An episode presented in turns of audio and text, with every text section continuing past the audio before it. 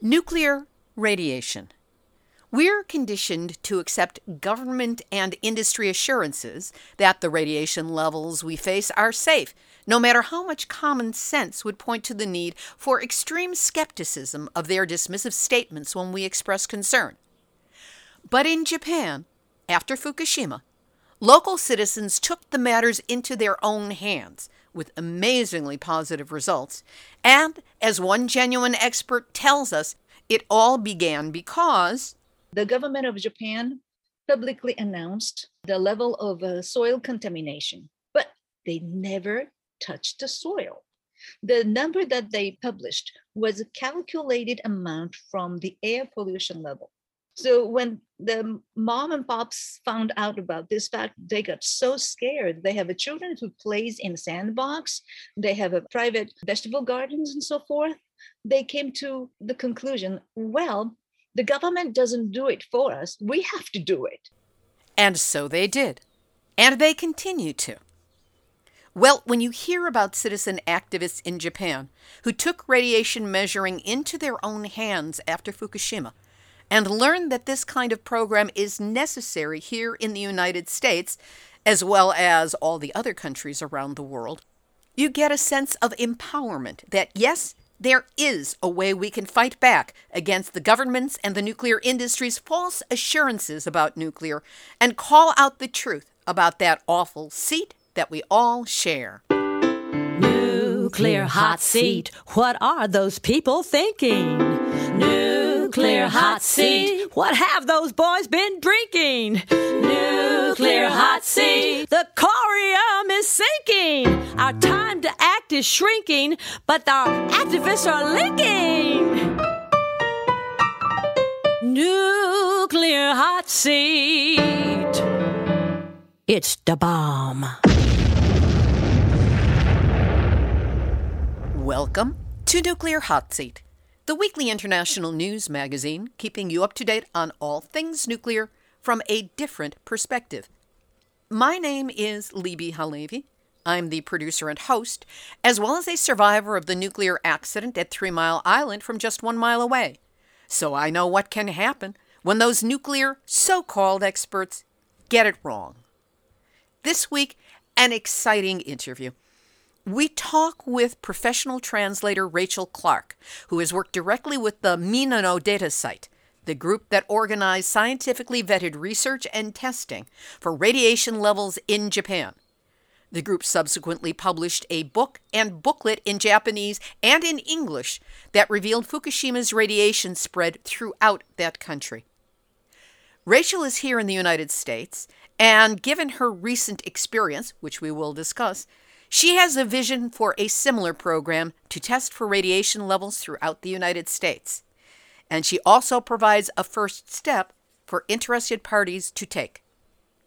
We will also have nuclear news from around the world, numbnuts of the week for outstanding nuclear boneheadedness, and more honest nuclear information than we will ever hear from the state of Florida because, hey, it's Florida.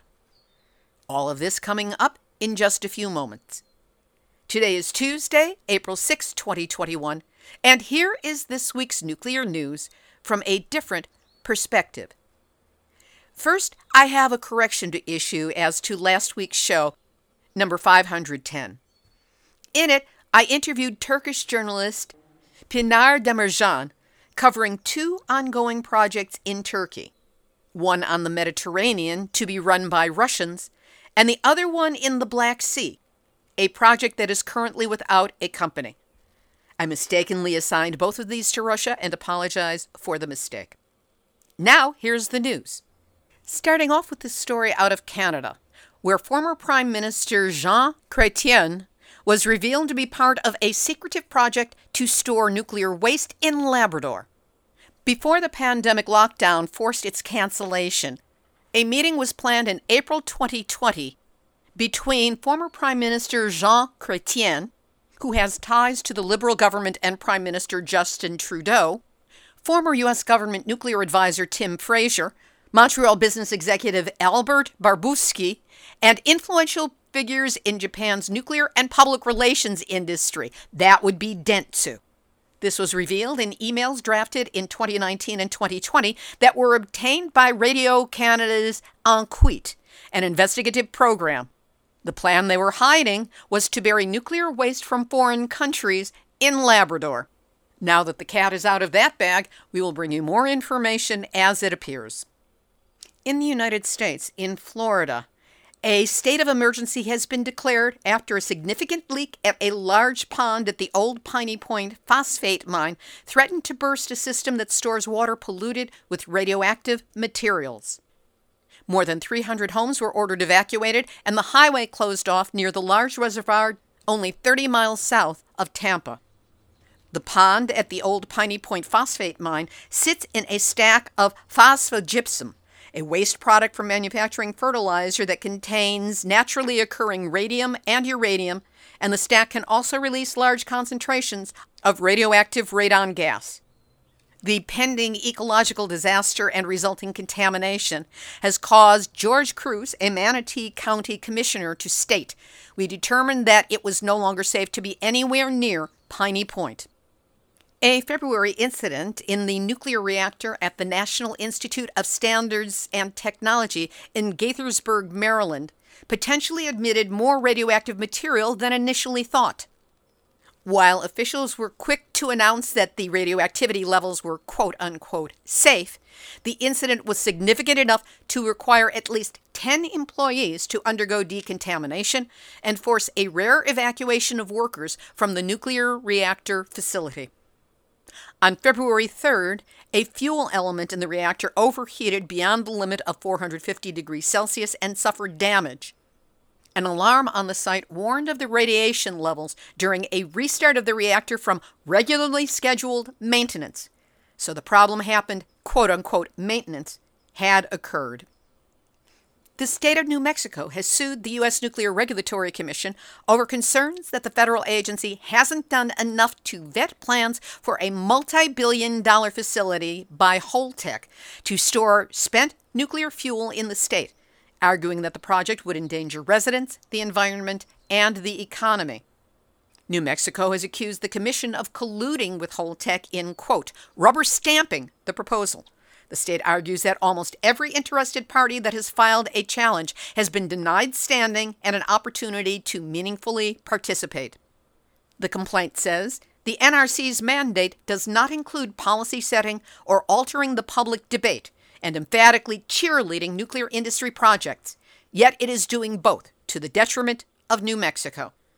One of the unaddressed, ignored, and suppressed problems with this numbnuts plan to ship nuclear waste from reactors around the country to New Mexico is that of transport. A point made clear on March 31st when a truck carrying radioactive uranium compounds crashed crashed on the I-95 in Cumberland County, North Carolina, only 63 miles from Raleigh. Two of the 4,000 gallon containers of uranium hexafluoride on the truck fell off as the truck overturned. Uranium hexafluoride can be used to make fuel for nuclear power plants. Drivers were evacuated from the area. The NRC has okayed plans to send radioactive waste to U.S. Ecology's Idaho Waste Storage Facility, about 60 miles south of Boise. The 5,200 cubic yards of radioactive sludge and debris would fill about 430 dump trucks and be transported to Idaho by truck and rail car. Remember the previous story? Connect the dots. And now, Nuclear hot seat, nuclear hot seat, nuclear hot seat, numbnuts of the week.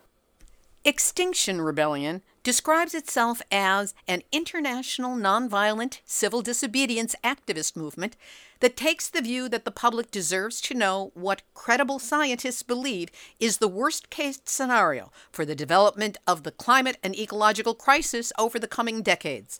The group has always been staunchly anti nuclear. So imagine the surprise and consternation when a former spokeswoman for the group, a Ms. Zion Lights, is now touting nuclear as, quote, the only option and, quote, a logical next step in fighting the climate crisis. She is also evoking her former position to shore up her current pro nuclear one, which of course is evoking glee as it gives aid and comfort to those who promote all things nuclear. She has even taken a role at a campaign group that supports the building of the Sizewell C nuclear power station in Suffolk, less than 100 miles from London, which is staunchly opposed by more than 100 Suffolk businesses, community groups such as Stop Sizewell C and the Campaign Against Nuclear Expansion. It's even gotten support from celebrities such as actor Bill Nighy and broadcaster Bill Turnbull. Opposition keeps growing. Don't know why you did this, Ms. Darkness. Who got to you? What did they say? What did they offer? And how dare you use your warped thinking to twist your previous anti nuclear stance into being the nuclear industry's favorite UK publicity lapdog? And that is why, Zion Light, or whatever your real name is, you are this week's Nuclear Hot Seat, numbnuts of the week. We'll have this week's featured interview in just a moment, but first, nuclear problems are going to continue to be with us forever.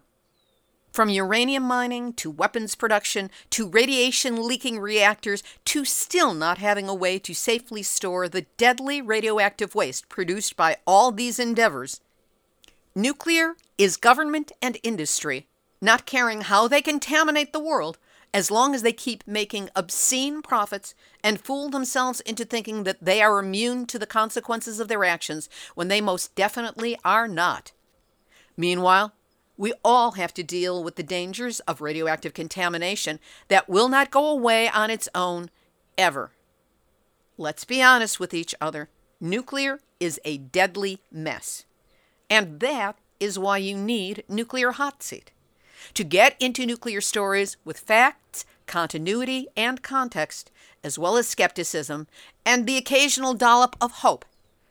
We provide a much deeper and nuanced telling than you would ever expect on mainstream media. Nuclear Hot Seat gets behind the scenes, under the skin, and into the heart of nuclear matters every week, with fresh information, an unrelenting perspective, and, whenever possible, humor. That's why the time would be right now to support us with a donation. Just go to nuclearhotseat.com and click on the big red donate button to help us with a donation of any size. And that same red button is now where you can set up a monthly $5 donation. That's the same as spending it on a cup of coffee and a nice tip here in the United States. So take Nuclear Hot Seat out for a metaphoric cup of coffee and help us keep going. Please do what you can now and know that however much you can help, I'm deeply grateful that you're listening and that you care. Here is this week's featured interview. About two weeks ago, an alarming video showed up on social media from Rachel Clark about radiation dangers she had discovered literally in her own backyard in Vermont. My outreach to her for a short follow up interview on her video morphed into today's feature, which includes a vision of how we can all become involved in documenting radiation dangers in a way that counts and can be used to support the rest of our arguments.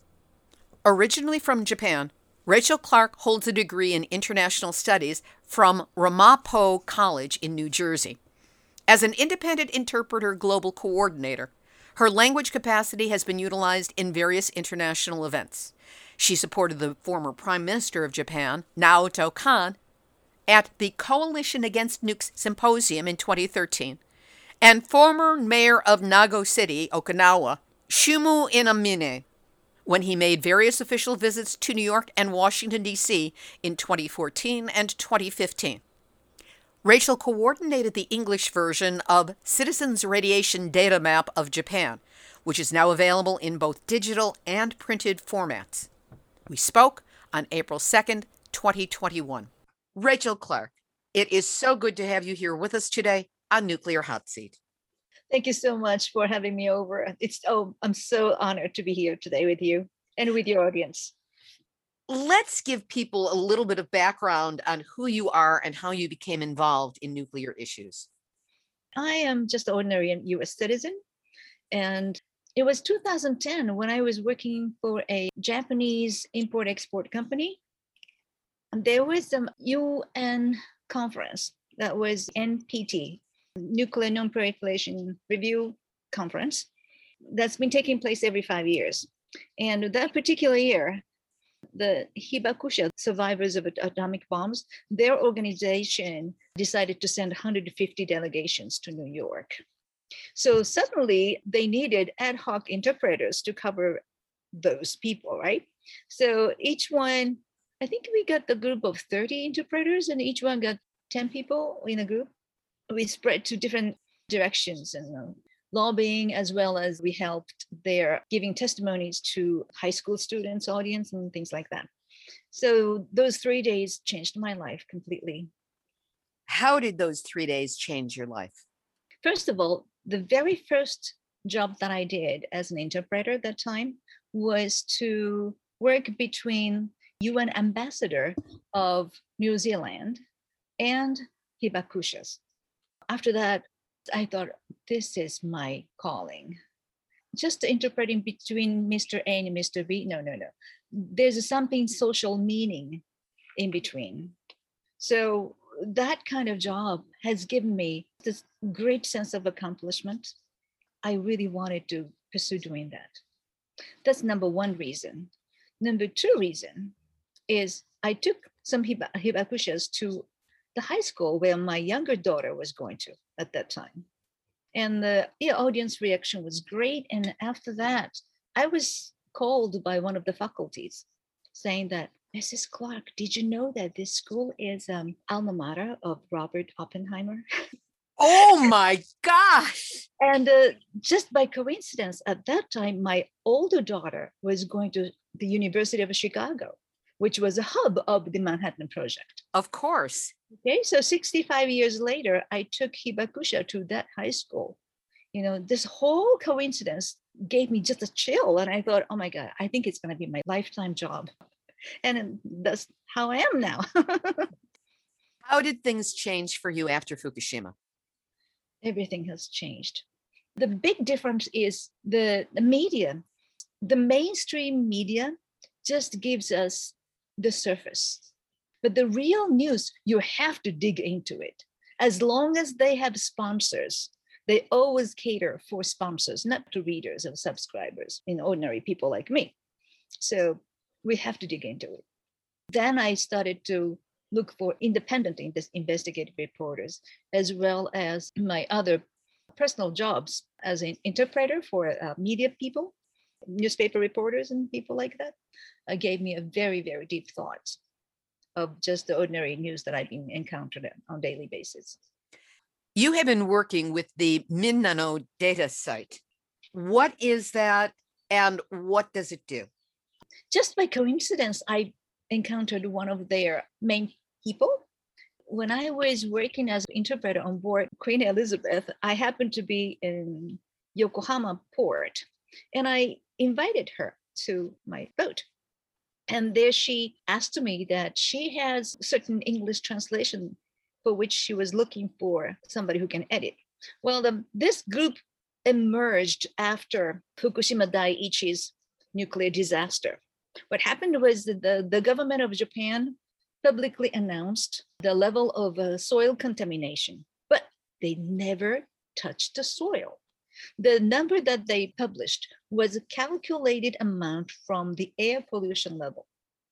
So when the mom and pops found out about this fact, they got so scared. They have children who plays in sandbox. They have a private vegetable gardens and so forth. They came to the conclusion, well, the government doesn't do it for us we have to do it so many private and civil society small groups popped up different parts of japan they started to measure the soil contamination level and they started to grow their network you know cesium 134's half-life is two years and they decided to do the thorough job before this half year passes so that they can leave very uh, high quality scientific data. For that, they had a big conference and chose one single common method that everybody pursued. So they remeasured the contaminated soil. Then, with this credible method, they came up with the data and they made a, a visible maps, a beautiful, colorful map. And this map booklet became a huge hit. They translated it into English and then I became a coordinator for this publication of the English version. I remember when that came out, and it was very powerful because it was scientific evidence that the contamination in Japan was far worse than we had Mhm. been led to believe. And here it was in the numbers, in the maps, in the data. And even the English version, which was a reduction in size Mhm. from the one that was published in Japan, was Right. tremendously powerful. Thank you. And I know we covered it here on Nuclear Hot Seat. I'll look up what that episode is and see if I can link to it. Actually, we had to retranslate entire thing because the, the original translation was done by a Japanese person. So there was a long process, but very concise in a short period. It's done. What were some of the findings in Japan that are represented in the booklet? The contamination is not only limited to Fukushima, but all across Japan. That's why those measuring lab had spread different parts all across Japan. That's a pretty big finding. Yes, it is. So you have been working with the Minna no data site. And recently you posted a rather alarming video about something that you discovered on your own land. Tell us where is that? What were you doing? And what was it that you discovered? I used to live in the the metropolitan New York area. And the last August, I moved to upstate New York. This is the northern tip of Adirondack. From here, Canadian border is only two hours or less than two hours. So you can guess how far north I am right now. I purchased a house with the land, 6.5 acres. And it is very, very common that the people who live here use wood stove during the harsh winters and I do have one too. I purchased the woods from local vendors and uh, burned them. It's such a wonderful warmth. I love it. I love it. But through our conversation with members of Minna Data Site over Zoom meeting, I came to an idea. If there's such a thing like uh, the contamination around here, how much would it be? So the one of the lab persons suggested me that I would send the ash from my wood stove as a sample, which I did. And the result was so surprising. And I shocked because when I chose this house, you know, I made it sure that this is a far away, at least 50 miles away from the nearest nuclear power plants, right? And it is surrounded beautiful nature. And the lab tests show that the ash was 51 becquerels per kilogram. Give us a sense of exactly how contaminated that is. What would be considered normal or acceptable level? Okay. Well, for example, prior to the Fukushima Daiichi's nuclear accident, the threshold of safe food in Japan was one becquerel per kilogram. Then after the accident, and currently their threshold is 100 becquerels per kilogram. Something used to be dangerous, suddenly it's okay to eat. Even if it's 100 times more. Of course, of course. Now my ash is 51 becquerels. And according to the person who tested this, this is the way he analyzed. They detected only cesium 137, no cesium 134, which means that the radiation is not from Fukushima. It must be from the nuclear tests conducted in this country's soil. Cesium 137's half life is 30 years. The height of the uh, nuclear test was like about 60 years ago. So it passed two half lives, which means that it's a quarter of the original level. It depends on the material, but when woods are burned, the radiation level will be concentrated up to like a 200 times. So if the result was 51 becquerels, maybe original wood before burning was about 0.2 to 0.3 becquerels per kilogram. Even here, after burning 51 becquerels per kilogram, if they do the same tests across the United States, the closer to the nuclear tests, the higher the result would be. That's my guess. And right now it's only a guess, but we're going to get to what can be done about that. Right, right. And also recently there were so many mountain fires in the, on the west coast. Can you believe it? That's where I live, and I've had to evacuate twice in the last 18 years. Maybe you know Californians can go outside and collect the ash after you know mountain fire and do the same tests. Then they would find the results. It would be fascinating to do so because we have not only the fires, but through an interview I did with a seawater activist, I don't know how to better mm-hmm. state it right now, Tim mm-hmm. Deere-Jones, he pointed out that the marine layer, the morning marine layer that goes inland like clouds, mm-hmm. carries seawater with it. And that after Fukushima, it undoubtedly carried radiation inland much further away than you would expect it to go. And then that settles down, it becomes part of the ecology because the water goes into the soil, the plants take it up, the plants drop their leaves or the animals eat it or whatever, it gets dispersed, but it never goes away because it's still there. It's still radioactive. Then there are the areas around nuclear reactors. And we know that the radioactive pollution from nuclear reactors also spreads far and wide. Off the coast of Alaska, there's an archipelago of small islands. At the very western tip that island, almost closer to the uh, Russian border, I forgot the name of the island. That particular island was designated as a nuclear test site. Is that Amchitka? Something like that. So the radiation from those nuclear tests might have migrated toward the uh, west coast as well before Fukushima.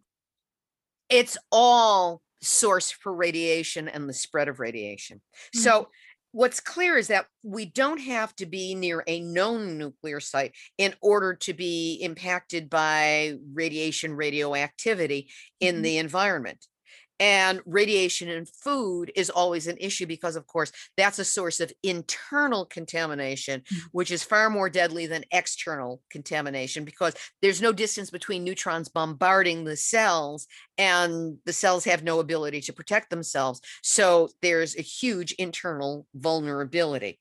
You and Minna no Data have a vision of what it would take to help. So tell us about what you are thinking in terms of testing here in the United States. Yes, thank you for asking that because I have a vision that this country's citizens also should follow what they did over in Japan. Usually, government is pro nuclear energy. They try to minimize any ramification caused by nuclear power plants or nuclear uh, deployment of nuclear weapons whatsoever. Therefore, we have to come up with our own effort to find out the reality of radiation. What they did in Japan was they started small citizens study groups. They purchased the radioactivity measuring devices and they learned how to use it. Periodically, they looked for soil samples and they measured the results. Here, we should be able to do the same thing before that, maybe the easiest step is to keep the baby teeth of your children or grandchildren and send it to lab. And then they can measure from there. Also, if you have a, any small gardens where the, you grow your vegetables and fruits, that's another sample, very interesting, directly linked to your own health. No matter how organically you do, if it's contaminated with radiation, you should avoid that. So as soon as I found the results from Japan, I wrote a letter to local Amish people around here because they tend to recycle ash as a fertilizer of their vegetable garden.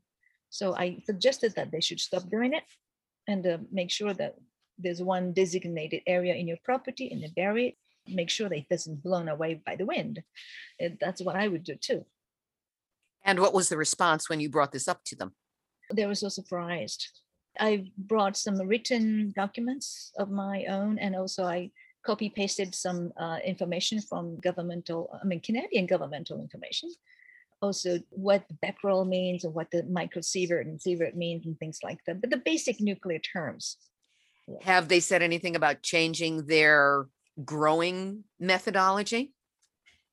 Yeah, they already stopped recycling the ash, at least the people I encountered. And hopefully uh, the person whom I gave the um, written information, he, he, was, he is a priest among them. So I think he can spread the word among his congregation. That's terrific. Now, looking at Japan, Mm. when it comes to the food, Mm. what kind of manipulations are still taking place there regarding radiation levels? Thank you so much for asking me that. That's a huge headache right now. I told you before that prior to the accident, the threshold was one becquerel. Now it's 100 becquerel. Then the government has a newer plan to further increase to 12,500 becquerels per kilogram. Can you 12,500 becquerels per kilogram. Are they Yes. trying to kill us? Obviously. This is only limited to three food categories, though. One is a mountain vegetable, the other one is a wild mushroom, the other one is meat from wild animals. And of course, what's wrong with that is that mushrooms are natural accumulators of radiation. They are the first and the worst. The wild animals eat the wild mushrooms or the other foliage that has been contaminated, and they concentrate it further within their system. So, of course, they're going to be at a higher level, which would reveal the level of contamination. So, let's cover up the level of contamination by saying, eh, you don't eat them so often. Just ignore the numbers. Uh, The numbers aren't important because we're going to raise them so high, they're not going to register. Exactly. And they brought, brought the excuse of the threshold of EU and the Codex, which is 10,000 becquerels per kilogram. But think about it they can support their diet by their own produce. Japan's self food, they can support themselves only 30 some odd percent of the food. The rest need to be imported from outside the country. So if the Japan's threshold is so loosened, probably other countries will target Japan in order to export their food, which are too high, too contaminated to keep for their own people. They just get rid of it and even make money by selling them to Japan. What has been the response, especially among the community of activists who have been taking measurements to this new level, this amazingly increased level of radiation that is supposedly going to be allowed in food? Of course, they took this potential change very, very seriously. They're very quiet academic type of people, but for the first time, they took a huge political step. They planned a press conference for this that was supposed to be, well, they did it on March 9th. So, in order to collect media attention, they spread the word ample time earlier prior to the uh, March 9th. Somehow that news got leaked, I guess. To their surprise, the government of Japan chose that same date to make their own announcement. On top of that, UNSCEAR, the UN Science Academy, also chose the March 9th to spread their result of report. It looks like orchestrated effort among those higher authorities. I'm not surprised because, of course, with March 11 being the 10th anniversary of Fukushima, I may have said it on the show, but I certainly said it in conversation that it was clear that the nuclear industry was mustering its forces to deflect attention from anything that the activists might be saying. So this sounds like a one-two punch coming from the government of Japan and UNSCEAR to cut the rug out from under this citizen radiation monitoring group, something that would not have anywhere near the money to be able to promote it, but was of crucial importance to the health and safety and future of the people of Japan. But that was a greatly diluted version. I think they put so much higher authority on what they received from the government of Japan, but not Minna no Data Site's reality. So because of those double punch, they were not able to get the enough media attention on March 9th. That was less than a month ago from when we are talking now. So, of course, the opportunity is always there for them to increase the awareness in the future, hopefully the near future, because this is so important. Are those standards now set in stone or are they just proposed and they have to go through an approval process?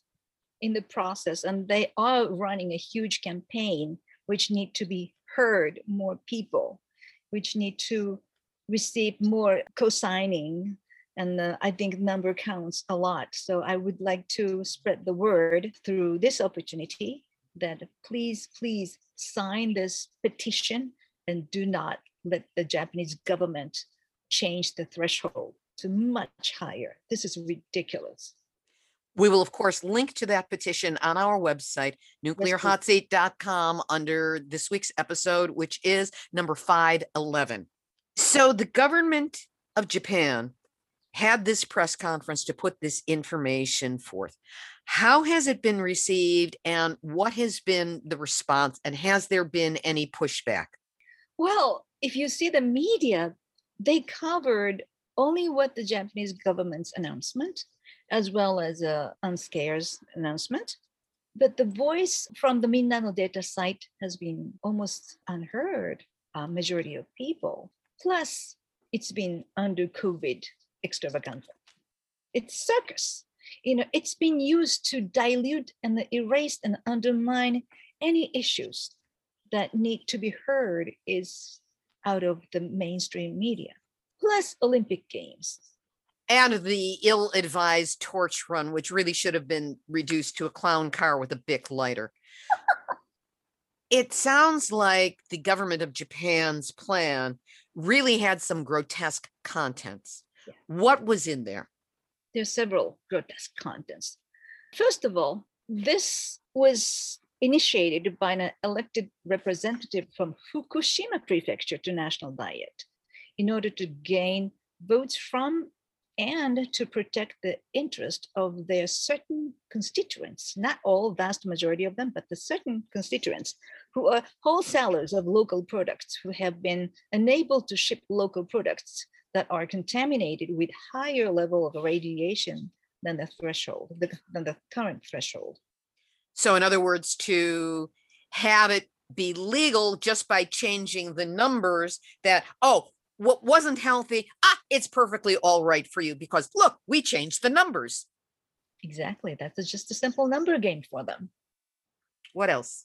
Hmm, another point is when my colleagues of Minna no Data site asked about this matter to some residents in Fukushima, they didn't know anything about this plan and they became rather very unhappy because despite their long effort to keep lower than the current threshold 100 becquerels per kilogram, the new threshold, 12,500 becquerels per kilogram, would worsen the reputation of their products if it were in effect. So local people are willing to support my colleague's campaign against the government of Japan plan. How has the government of Japan been working to divide local people? That's very tactful. For example, they included some matters related to a local biomass project which ignited the conflict between those who are against nuclear and those who embrace biomass. So when you say biomass, it sounds very something healthy and clean, right? So why are those two environmental camps divided? Because their biomass is based on incineration, not on accelerating the uh, decaying process. As I mentioned earlier, when wood is burned to ashes, the radioactivity is about 200 times more concentrated. That is why anti-nuclear people are against the construction of an incinerating facility, which has been successful so far due to their strong opposition. Now, the government is saying that they would offer a bigger budget for a biomass project that incinerates radioactive wood together with other garbage Thus, the original plan to increase the radiation threshold is now disguised and more spotlighted as the budget increases for the local forest industry. How's that? Diabolical. In addition, when they gave a press release on the March 9th, the government of Japan also referred to the threshold of EU and Codex, which is 10,000 becquerels only for limited rare food, which is supposedly consumed less than 10% of their entire diet. But the government of Japan didn't mention this condition when they did the press conference. So can you imagine that Japan would be the target of exporting higher radioactive food for other countries who cannot sell those to their own people? So by, by maintaining a high self-sustainable rate, they have no issue without eating the rare food. But for the people of Japan, they have no choice but to rely on imported food since Japan's food self-sustainability sustainable rate is less than 40%. So accepting up to 12,500 becquerels per kilogram means to pave the way to suffer with various cancers for them. Which of course would be the result of internal contamination with radiation. So they're setting their own people up for down the line a much higher cancer rate. Exactly. And that will be a more profitable business for medical industry, isn't it? Sometimes I just look at this stuff and I go, who thinks this up? What is the role of the Reconstruction Agency in all this? Reconstruction Agency is only focusing on reconstruct Fukushima in a way that they serve to big corporations, not to help people of Fukushima. The original new threshold of 100 becquerels per kilogram threshold was done by the Ministry of Health, Labor, and Welfare. Earlier in this interview, I mentioned that the government plan was originally initiated by an elected representative from Fukushima Prefecture, right? And just by coincidence, maybe, the uh, Reconstruction Agency among the government agencies is collaborating with the local representative and trying to push forward this plan. And the head of the reconstruction agency, Mr. Katsuei Hirasawa, is also from Fukushima Prefecture.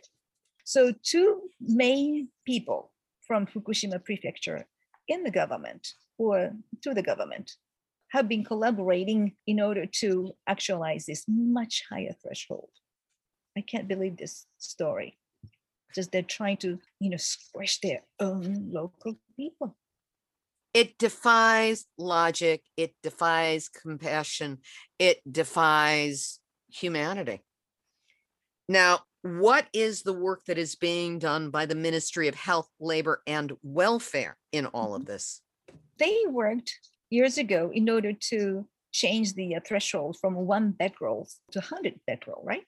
So now they run a public comment. And somebody among our colleagues found out that, oh my God, that they're running this public comment. Let's do it, let's do it. So they filled with the public comments. And apparently 80% of those comments were very negative about this um, changing them uh, even higher threshold. So ministry already aware of that and they didn't want to deal with it and the reconstruction agency take more initiative on this matter. Where lies the uh, uh, accountability of this? Government of Japan, I don't think they have a certain designated authority to do this. It's shocking, but at the same time, almost to be expected in these matters that even when an enormous majority of people speak out against them doing something, the asking for comments is simply for show it has nothing to do with them wanting feedback and being willing to readjust their behaviors. All they want is to say, well, we asked for comments and not expect anybody to follow up, and they will go ahead and do exactly what they have in mind from the get go. Now, how are the farmers locally dealing with this? I think they were shocked because they've been working so hard last 10 years in order to clear the 100 becquerels threshold, right? They put so much enormous effort to produce safer food for consumers. Now suddenly government, oh, it's okay, 12,500 becquerels, you know, what? What's going to do with our all effort? What happened to what we've been doing? You know, so they're totally against this idea, of course. they were so much afraid of the reaction by the consumers. They're afraid of the reaction from the consumers, but not of the citizens who are caught up in this system. Well, they themselves are the victims of this governmental bureaucracy, or should I say, brutality. The government of Japan is supposed to protect their own citizens, their taxpayers, their constituents. Whereas what they're doing is completely catering for the uh, nuclear industry, as well as the construction industry, also medical industry. There have been other interesting developments recently. Run us through what some of those are. The Olympic torch relay has started in Japan. They started in Fukushima. The torch will be relayed one point to another.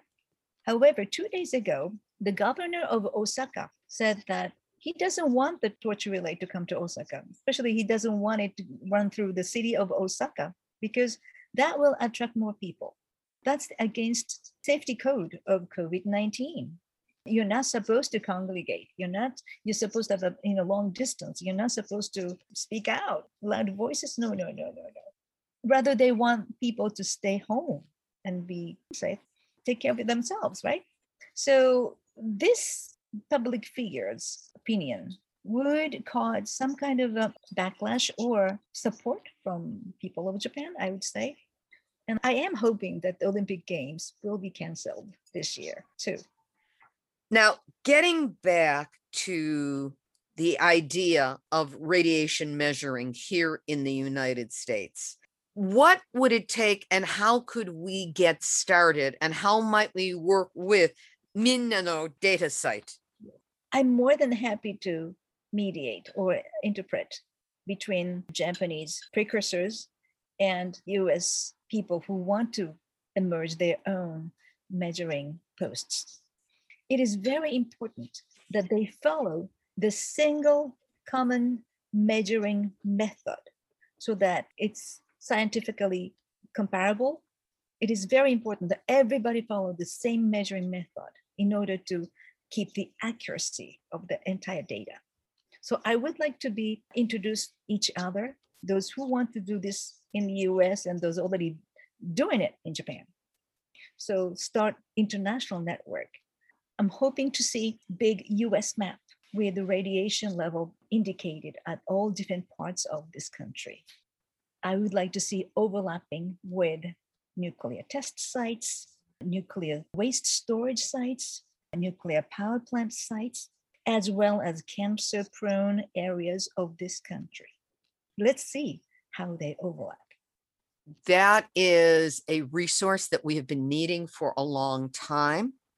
And the vision that you have of what this is and how this can be modeled on a process that already exists in Japan and has proven successful and has been proven influential around the world because of the resulting publication that is something for us to explore and find a way to institute here in the United States. Because once we have that in hand, we can then move forward on legislation and on changes and on shutting down reactors and seeing what else can be done. But it will give some real muscle to the arguments that we have been having. Exactly, yes. And if the US follows, other parts of the world will follow too. And currently, the French translated version of this radiation map book was published in France. So I think in this way, more global languages versions will follow. It'll be wonderful to see the uh, global convention of those radiation measuring posts get together at a certain point at the global convention and share their knowledge, their information, exchange, and see how we've been living in this nuclear world, absolutely, I would say no, no to construct new nuclear power plants. I would say no, no to develop any more uh, nuclear weapons. I would say no, no to launch any satellites fueled by nuclear batteries. Rachel, you are what can I say, a consistent activist, someone who has seen work that needs to be done and moved forward to get it done. And now you are in a position to inspire an entire national movement of activists to take out their radiation measuring devices, learn a protocol, follow it, report their results, and as a result, give us some of the power that we need to go to the authorities and say, stop doing this. And for all of that, for your good work, and also for you taking the time on very short notice to speak with us, I want to thank you for being my guest this week on Nuclear Hot Seat. It's my highest honor and pleasure. Thank you so much for having me over here today. That was Rachel Clark. She is a professional translator who works with the Minna no data site the Japanese group that published and distributed both the original Japanese language and the English translation of the Citizens Radiation Data Map of Japan. We'll have links to Rachel's original video, which kicked off the chain of events that led to this interview, up on our website, nuclearhotseat.com, under this episode, number 511. We will also have other links to Rachel's initial video, the Minna no data site, and their resulting booklet. Now, here is the exciting news. Rachel and I had a chance to brainstorm a bit about what it would take to set up a program like this for radiation monitoring in the United States. She immediately contacted her colleagues in Japan about it. It seems that great anti nuclear minds run along similar pathways because the group is already writing a guide how to launch a radiation measuring lab. Once it's done, it will be translated into English for a possible new project that will launch a U.S. version of the Citizens Lab network. Rachel is spearheading this process and will be reaching out to individuals and groups that would be interested in starting a lab in their community. From these initial contacts, the program can ultimately include gardening groups, 4 H clubs, the Scouts, schools, even the PTA, and any other group you can think of. The goal is to create coordinated data and put it into a radiation map of the United States. While the research and planning are taking place, we need to know where our initial on the ground radiation monitoring troops might be. So, if this project interests you and you want to be kept up to date as it develops, send an email to radiationmonitoringusa at gmail.com. And of course, as we get closer to the launch, you will hear about it first on Nuclear Hot Seat. Activist, activist, shout out, shout out, shout out. The Native American Forum on Nuclear Issues is going to present a five part series on the impacts that nuclear issues have on Native American communities across the country. Speakers include Winona LaDuke, Tom Goldtooth, Carletta Tilousi, Kandi White, Myron Dewey, Tommy Rock, Manny Pino, Joe Kennedy, and Ian Zabarte. There will also be featured artists, including Jack Malotte, Soren Thunder Richards, and Byron Hudson. This series takes place from April 26th to 30th, and you can sign up for it. It doesn't cost anything, but you have to go through Eventbrite. And we will have a link up on our website, nuclearhotseat.com under this episode, number 511. If any of you has or know someone who has any stock in Exxon, this is for you. There is apparently a semi rebellious stockholder group within Exxon calling other shareholders about the upcoming vote on new board members, with a proposal to elect four more independent director candidates, including some supporters of renewables. Nothing, however, has been said about nuclear. A friend of mine has retained a few shares of Exxon stock so she can keep tabs on what they're up to. She recently received this call, though she cut through the script the caller was using to rip the woman on the other side about nuclear, telling her flat out it is not green, it is not carbon free energy source, and given that my friend lives in Nevada, and here I quote, we don't need no stinking nuclear waste. There's a reason why we've been friends for all these years. So if anyone you know has a share or two of Exxon lying around and they get this call, They need to deliver the exact same message. Nuclear is not green, it is not carbon free, it is not the solution to climate change, and don't ship nuclear waste to Nevada or New Mexico or West Texas or anywhere else. Fix it in your own backyard. And finally, the latest ranking news is that last week, Nuclear Hot Seat hit number 31 in podcast business rankings in Canada. Let's keep this going. This has been Nuclear Hot Seat for Tuesday, April 6, 2021. Material for this week's show has been researched and compiled from nuclear-news.net, dunrenard.wordpress.com, beyondnuclearinternational.com, the International Campaign for the Abolition of Nuclear Weapons, theguardian.com, nbcwashington.com, pbs.org, thesun.co.uk, ktvb.com, eesi.org, stlouistoday.com, atlasobscura.com, cbc.ca, japantimes.co.jp, businesswire.com, and the captured and compromised by the industry they're supposed to be regulating nuclear, put it in quotes, regulatory commission. Thanks to all of you for listening, and a big shout out to all of you Nuclear Hot Seat listeners and followers around the world in 123 countries on six continents and counting. Hey, you know Nuclear Hot Seat is available for broadcast as well. We are syndicated through Pacifica Audioport, and if you know of a local community based radio station that would like to carry the show, let me know. Send the station name, their contact information, and any contacts you may have within the station to info at nuclearhotseat.com. We'll follow up and do what we can to add them to our growing network around the United States. And if you would like to make certain that you don't miss a single episode, you can have Nuclear Hot Seat delivered via email in your inbox every week.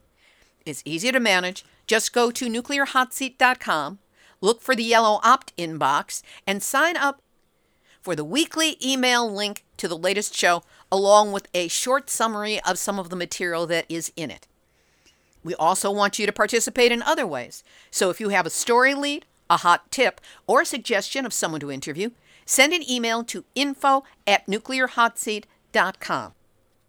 And if you appreciate weekly verifiable news updates about nuclear issues around the world, as well as in your own backyard, as you heard on this show, take a moment to go to nuclearhotseat.com and look for that big red button. Click on it, follow the prompts. Anything you can do will help, and we will really appreciate your support. This episode of Nuclear Hot Seat is copyright 2021, Libbe HaLevy and Heartistry Communications. All rights reserved, but fair use allowed, as long as proper attribution is provided. This is Libbe HaLevy of Heartistry Communications, the heart of the art of communicating, reminding you that minimizing the impact of nuclear radiation on our lives and health might make some people feel safe, but lies don't change scientific facts. They just keep you trapped in a danger with no way to escape. And with facts, we at least have a fighting chance. There you go. You have just had your nuclear wake up call. So don't go back to sleep because we are all in the nuclear hot seat. Nuclear hot seat. What are those people thinking? Nuclear hot seat. What have those boys been drinking? Nuclear hot seat. The corium is sinking. Our time to act is shrinking, but our activists are linking. Nuclear hot seat. It's the bomb.